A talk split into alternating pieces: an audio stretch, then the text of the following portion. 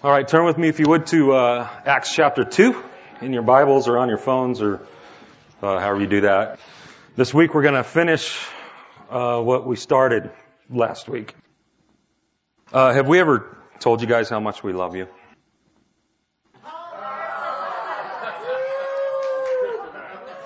Now, um, Mike, Mike brought this. He wasn't here last week, but he, I guess, went and listened to the sermon and Came up to me this morning with a big smile on his face and handed, handed me the rainbow sprinkled donut, which I will eat later. I got sprinkles all over the pulpit. Acts 2. We will read the text and then we will uh, hopefully get through the rest of this. We will get through the rest of this today. So, um, let's actually start in, in, in verse 41 reading. So those who received his word were baptized. And there were added that day about 3,000 souls. And they devoted themselves to the apostles' teaching and the fellowship, to the breaking of bread and to the prayers. And awe came upon every soul. And many wonders and signs were being done through the apostles. And all who believed were together and had all things in common. And they were selling their possessions and belongings and distributing the proceeds to all as any had need. And day by day, attending the temple together and breaking bread in their homes, they received their food with glad and generous hearts, praising God and having favor with all the people. And the Lord added to their number day by day those who were being saved. God, I thank you that um, that you didn't just set things in motion and then leave us to ourselves. I thank you that the gates of hell will not prevail against your church because it's you who saves. I thank you also, God, that for whatever reason you saw fit to allow us to actively participate in the miracle of sinners being raised to life. God, I pray for any nominalism that we have about why we exist on earth to be killed a little more today. May we take seriously, soberly,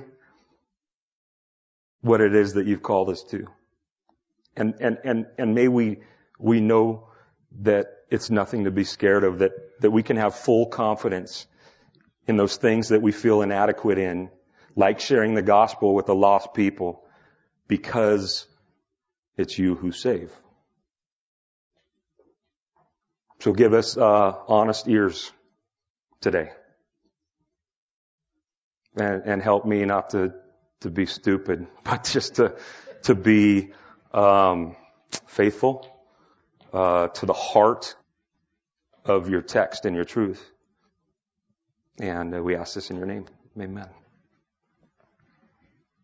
Uh, last week we dealt with 42. We talked about what makes a healthy church. Uh, we found there that uh, the staples of a healthy church is a devotion to apostolic teaching. A devotion to fellowship which is one anothering. It's a, a devotion to uh, the breaking of bread, which is the gospel in our meal together.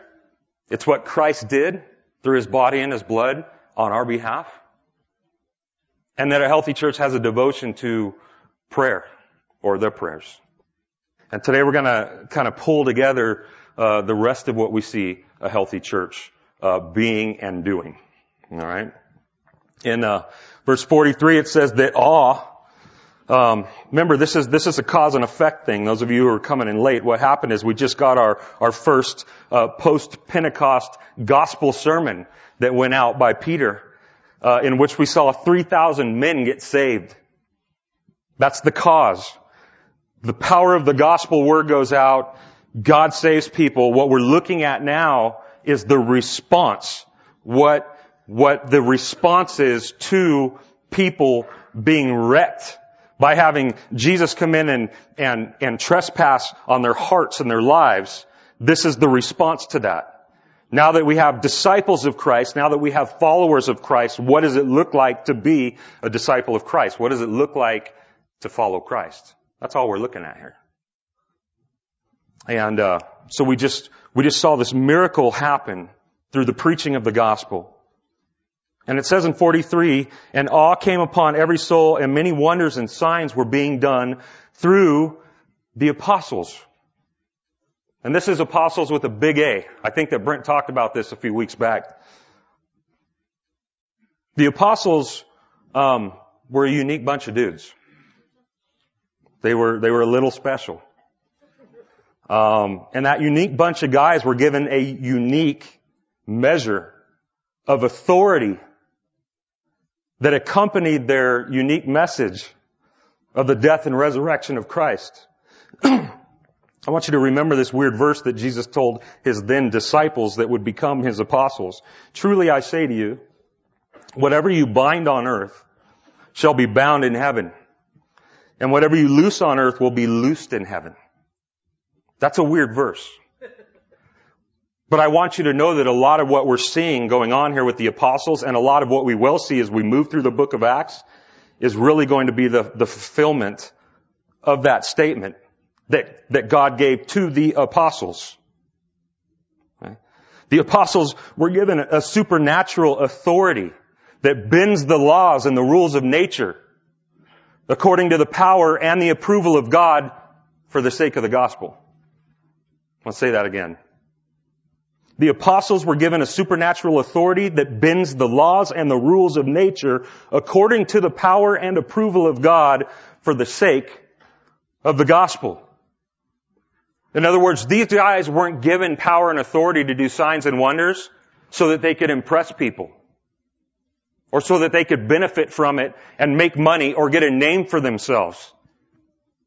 That's a lot of how the church actually looks um, uh, a lot of times the charismatic movement, the more Pentecostal people will actually make uh, the signs and the wonders and the miraculous uh, center stage, as if those are the things that we are here to gather around, but they're not.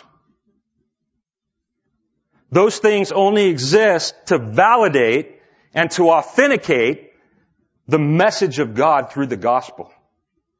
They accompany each other. One points to, confirms, gives justification, validation to the other. It's all about the gospel. And we're, going to see even guys that start coming to the apostles later on. And they're like, I want to do what you do. Can I buy that from you? No, you can't. The people here um, seem to know that what they're what they're experiencing through these signs and wonders um, are things that human beings are not capable of producing in and of themselves. They know that they're seeing something supernatural. In fact, they know that uh, what it means is that God is among them, that God is with them, because their response is fear and awe. That's the proper response for, for any of us when we know that we're in the presence of a holy God, a powerful God. Is fear and awe. Verses 44 and 45, all who believed were together and had all things in common and they were selling their possessions and belongings and distributing the proceeds to all as any had need. A healthy church is devoted to the insider. A healthy church is devoted to those inside the church. Last week we talked about um, how consumeristic, uh, particularly the, the American church, has become in our thinking toward the church. How we largely pick our church based upon personal preferences and needs and wants, whatever works best for us. And then we come across the text like this, which I think is what holds the beauty and the uniqueness the radical extreme sense of what the early church was experiencing. The other church was so polar opposite to the me church movement that we see today. Because there was nothing individualistic about it. Again, that doesn't mean these people were perfect. It doesn't mean the church was perfect. It doesn't mean they weren't selfish. But when you, when, when you, when you look at what they were all collectively unifying around and about, it's something that's attractive.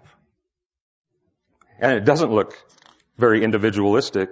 Uh, not only has the modern church at large accepted and appealed to a consumeristic and individualized church experience, we're even finding and promoting new ways to make that better.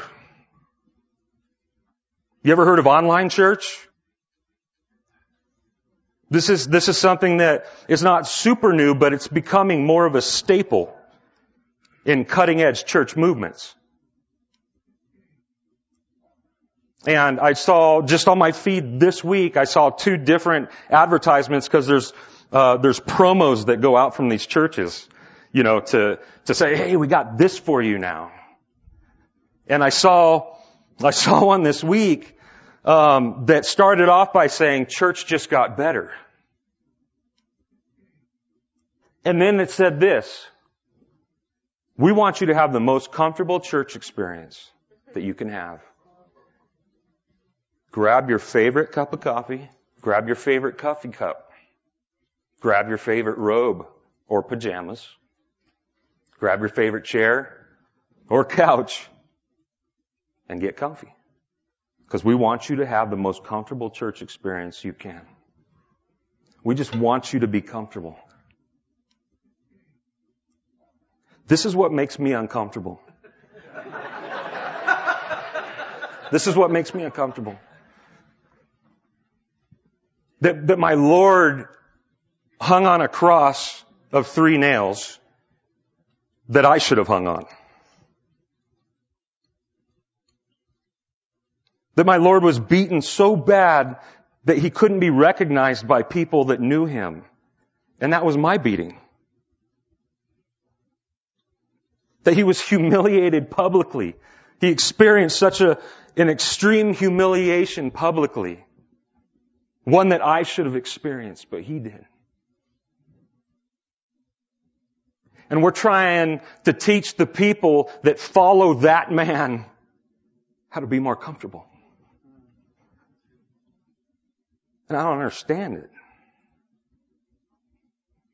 It's embarrassing to me. Now, I'm not going to lie to you. I have those same tendencies. I am naturally as individualistic as I can be in my thinking, in my flesh. I'm a sissy. I think a lot of times that's why I was born in this country and not another one. Do you know the rate right now for persecution of the Church of Jesus Christ was greater in 2018 than any previous years? A lot of you don't know that. You know why? Because we live here.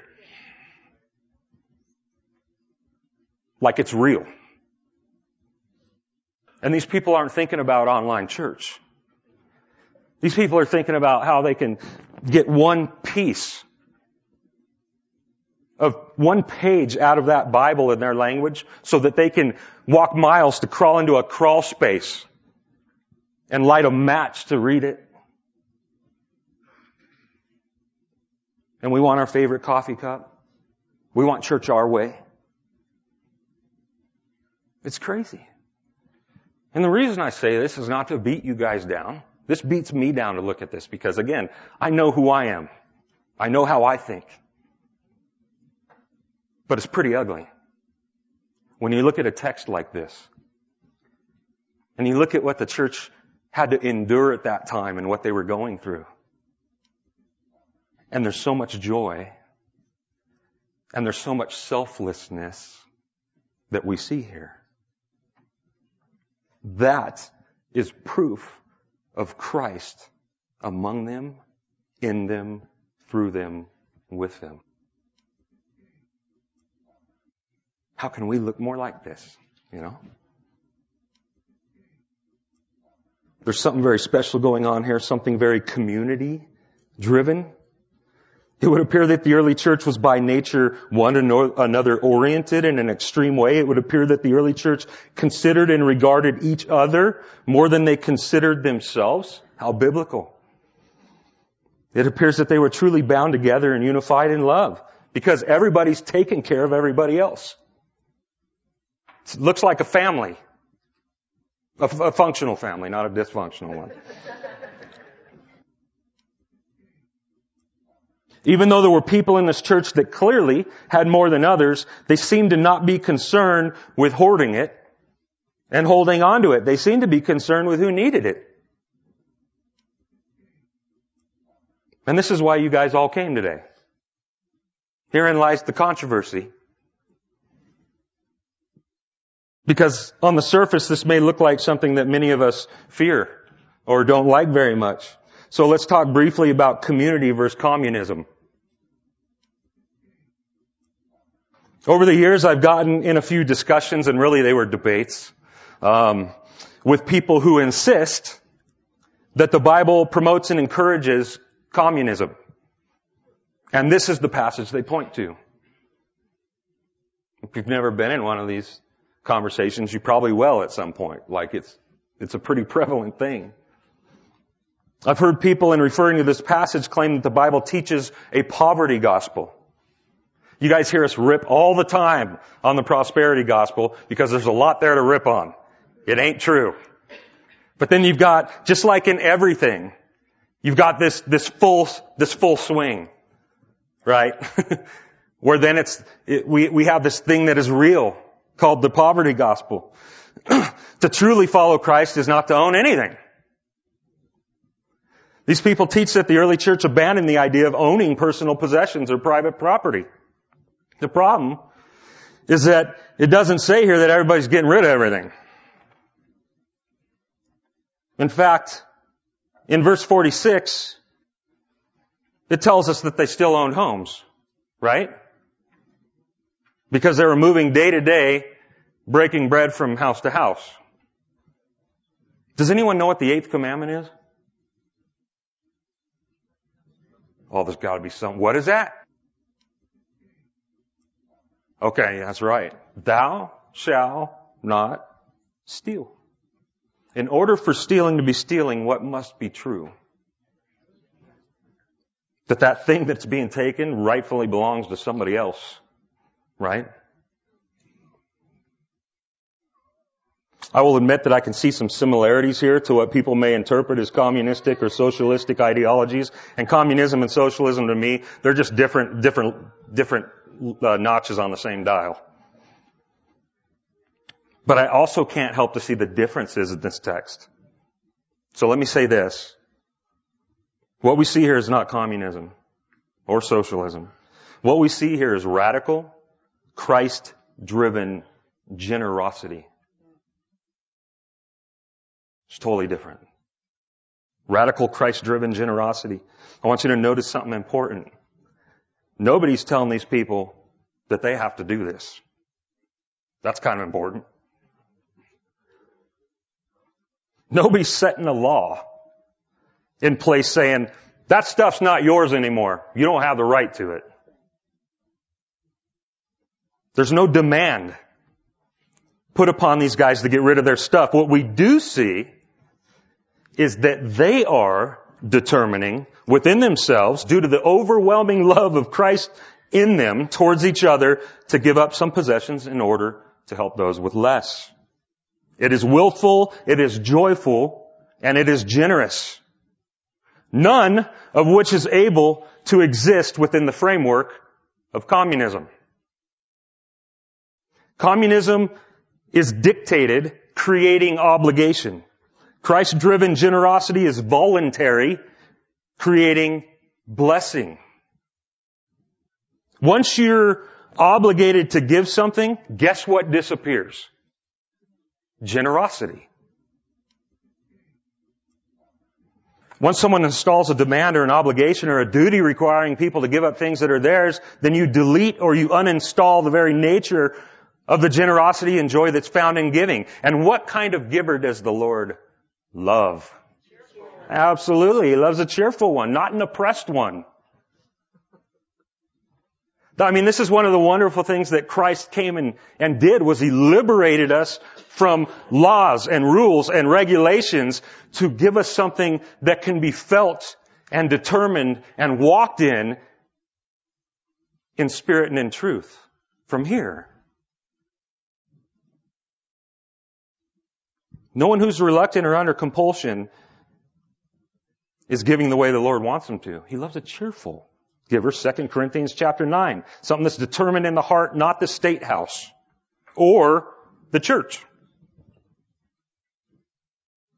For example, have you ever met someone, we all have these people, maybe one, but maybe ten people in your life that um, demand your attention. Or people that tend to talk a little louder than everybody else when you're together. They even talk over people. Um, and and then when they when they do get the floor, they're usually um, talking about themselves. Does anyone know anyone like that, or or do I have them all in my life?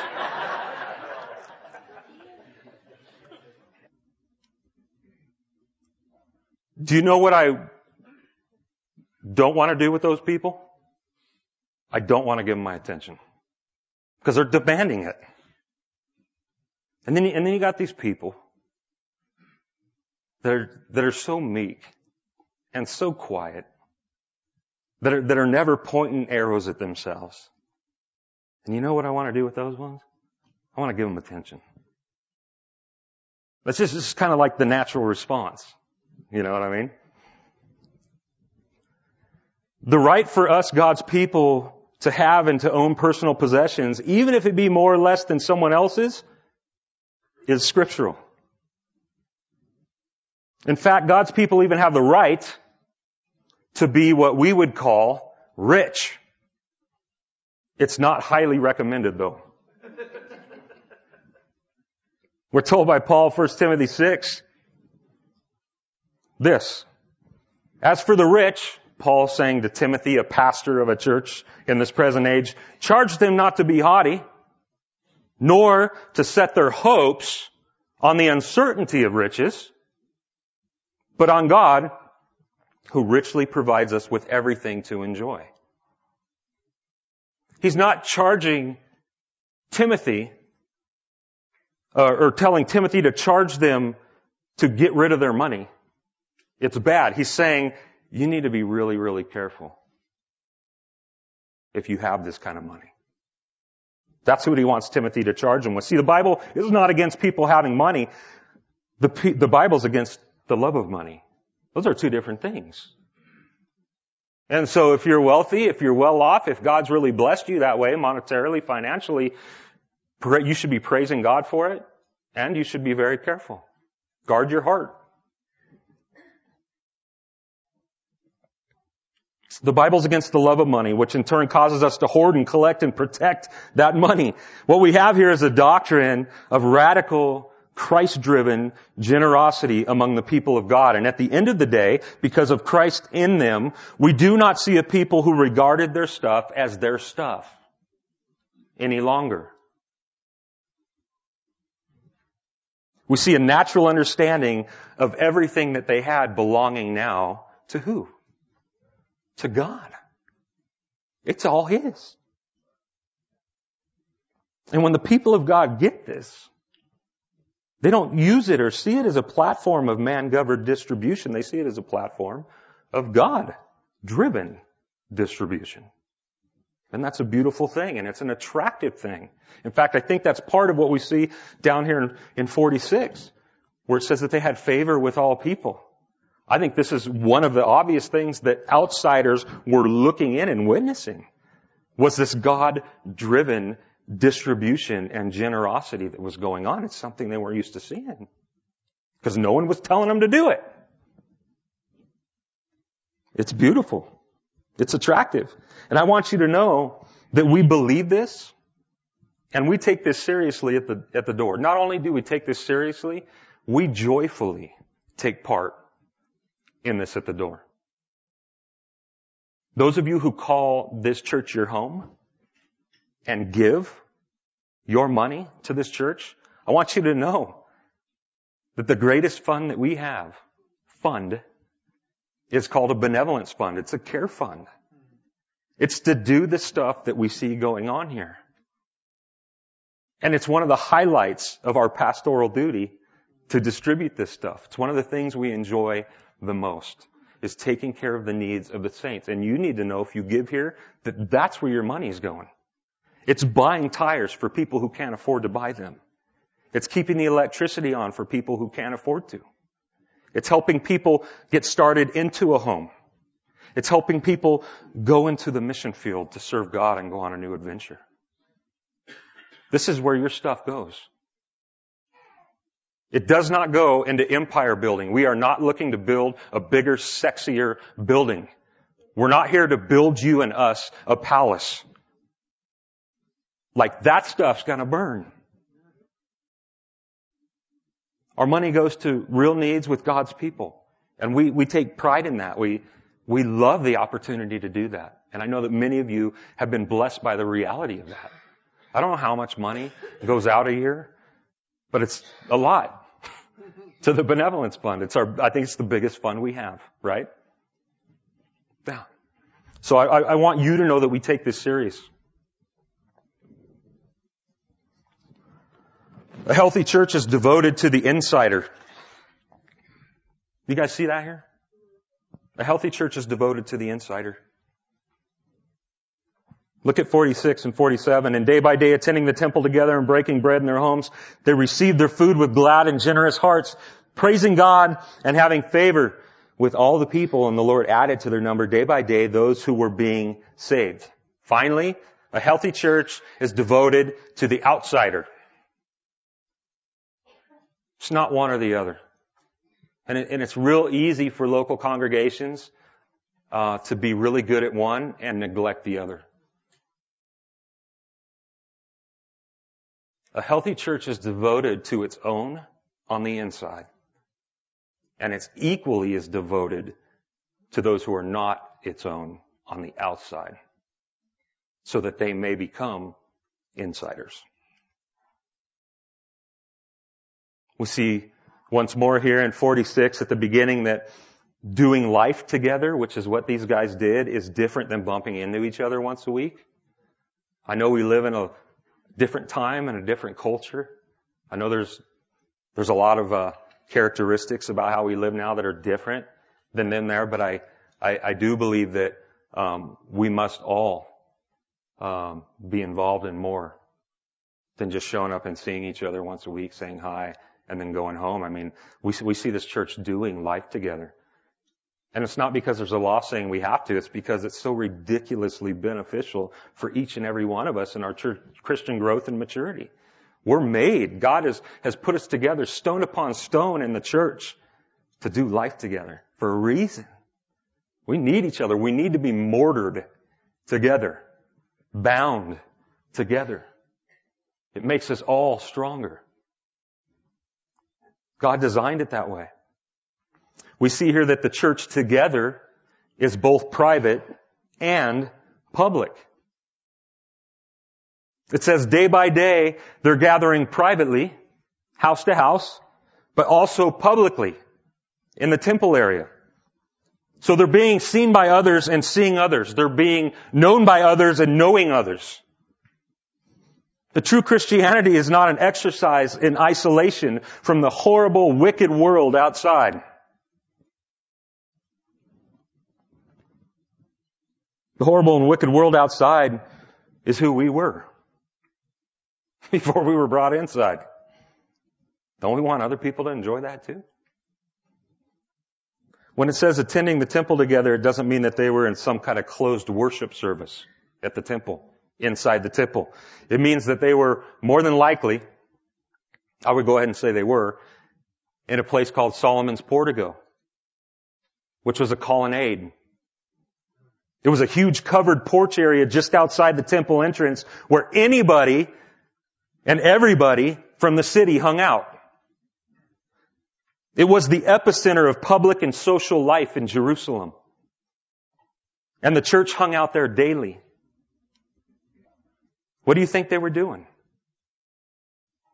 The early church uh, connected with, cared about, were intentionally around and making a deep impression on outsiders. It says here in 47 that they were praising God and having favor with all the people. Now this is yet another place where all doesn't mean all. Because we know by reading this book as we continue through it that they had as many enemies as they did friends or fans.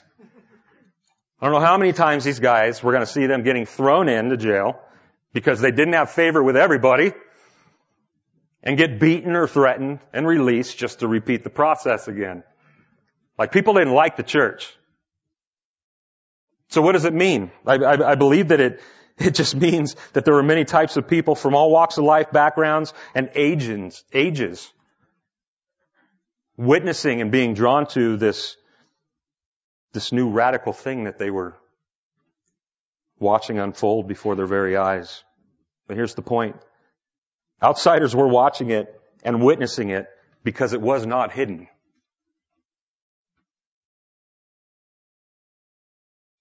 Outsiders were watching and witnessing this because it was not hidden. The church's message and efforts were not being done behind closed doors as if it was a secret or as if it was exclusive.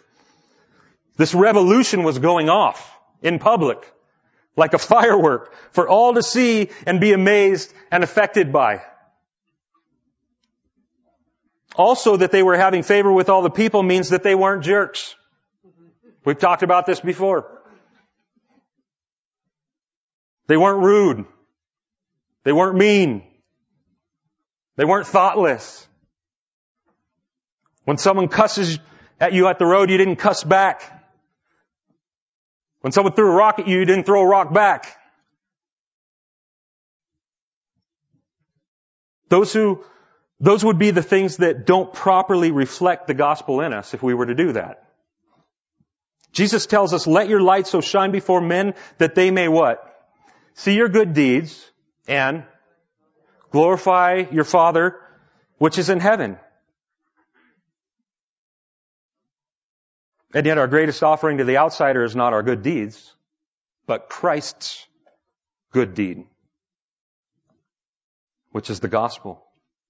And the early church was clearly about gospel proclamation above all else because the back of 47 says that the Lord added to their number day by day those who were being saved.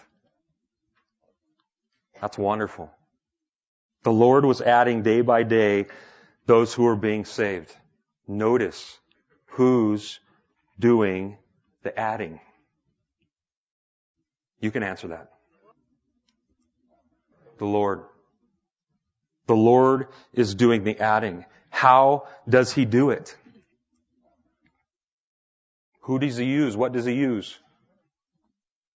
Us. The Lord's building His church. The Lord is saving and adding but he's using the means of us imperfect human beings through the preaching of the gospel. See, we're, we're farmers. We are farmers. Okay, that was horrible.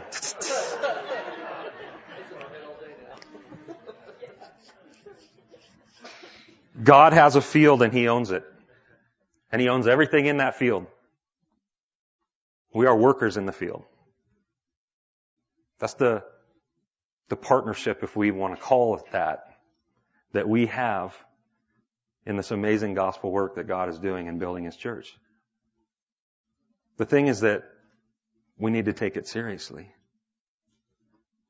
We need to actually figure out what that looks like within our own context in our lives, with the people that God has put around us and the places that He has put us. God's the one who saves, we're the means.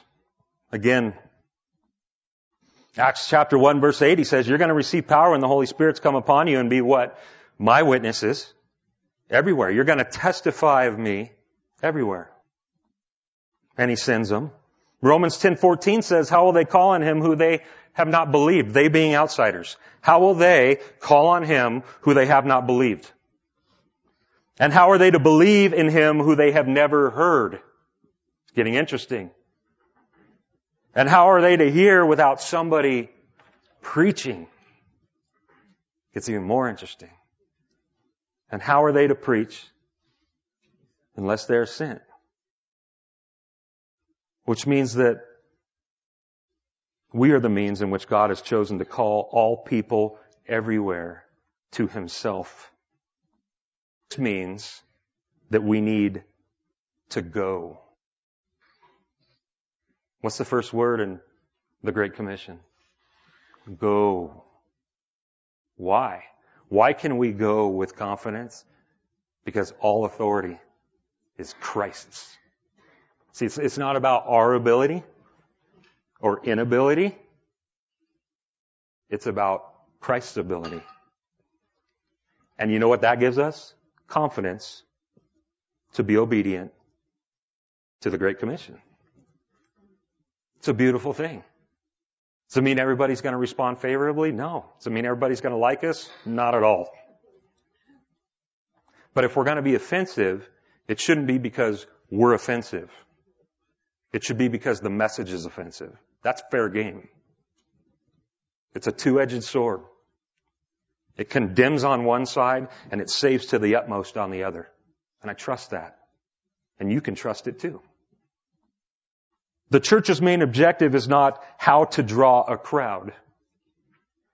The church's main objective is how to penetrate a crowd.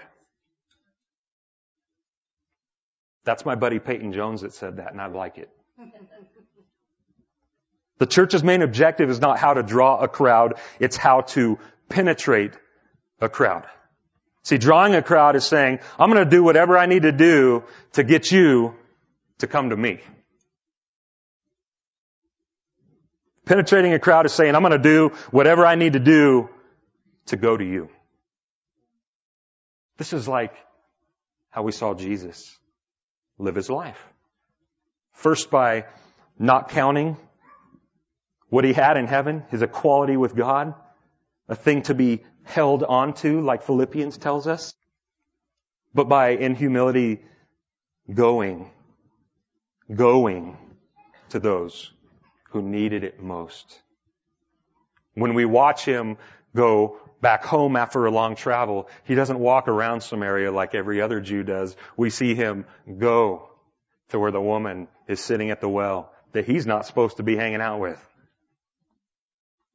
Jesus was always going to the needy and penetrating that crowd. That's why I'm here. That's why you're here. It's not because I came to the Lord, it's because He came to me when I most needed it. This is biblically how the church grows. A healthy church will have a burden for outsiders, and a healthy church will be outward focused. So we want you to consider yourself sent.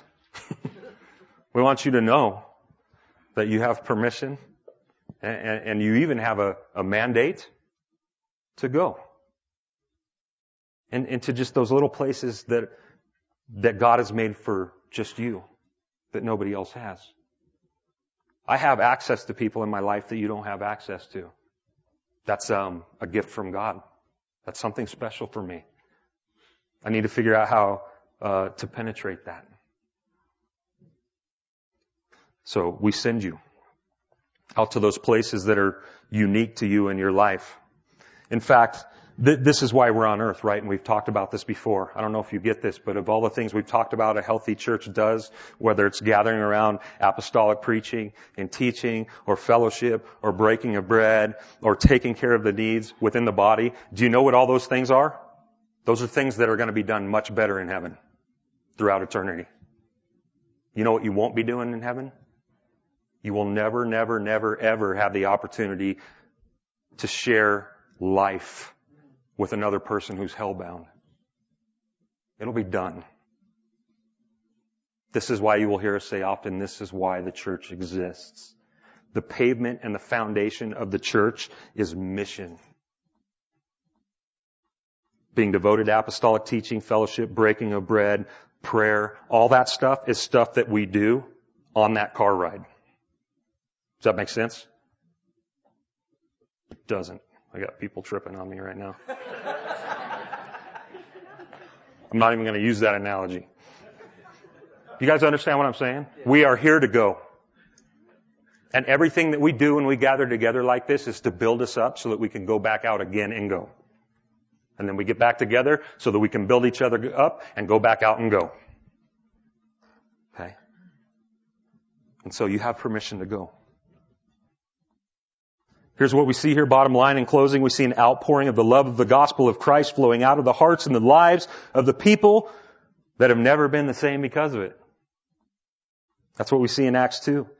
The love of God upon them and through them, causing them to say, wow, my greatest need has been met in the greatest way by God. God came to me in my greatest need in the greatest way.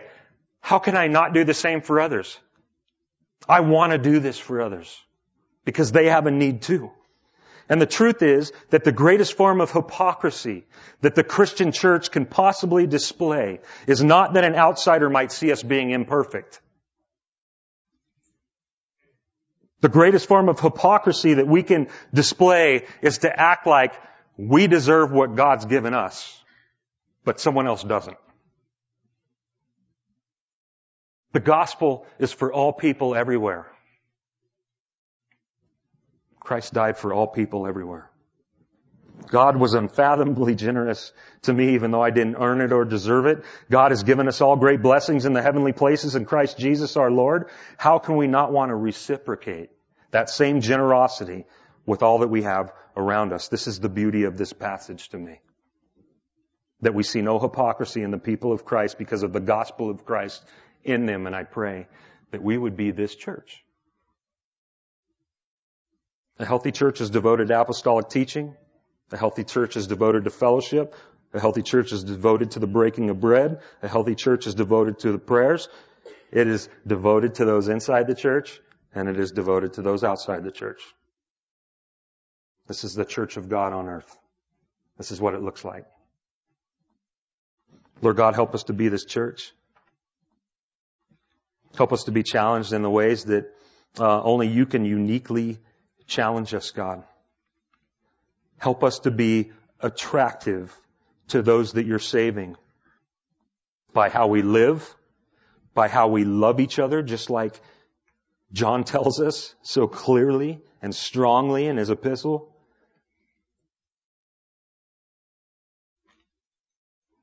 And all that we know flows from a heart of, of love for you when you're bigger to us, God. When you're more beautiful and amazing to us is when you do your best work in us. And so, and so I ask, uh, for, for maybe a little more of a peek for each of us, uh, of your greatness, God, of your glory. That we may be, uh, completely changed and transformed even more into the image and likeness of your son. God calls us to be um, confident in your ability to call those who you're saving.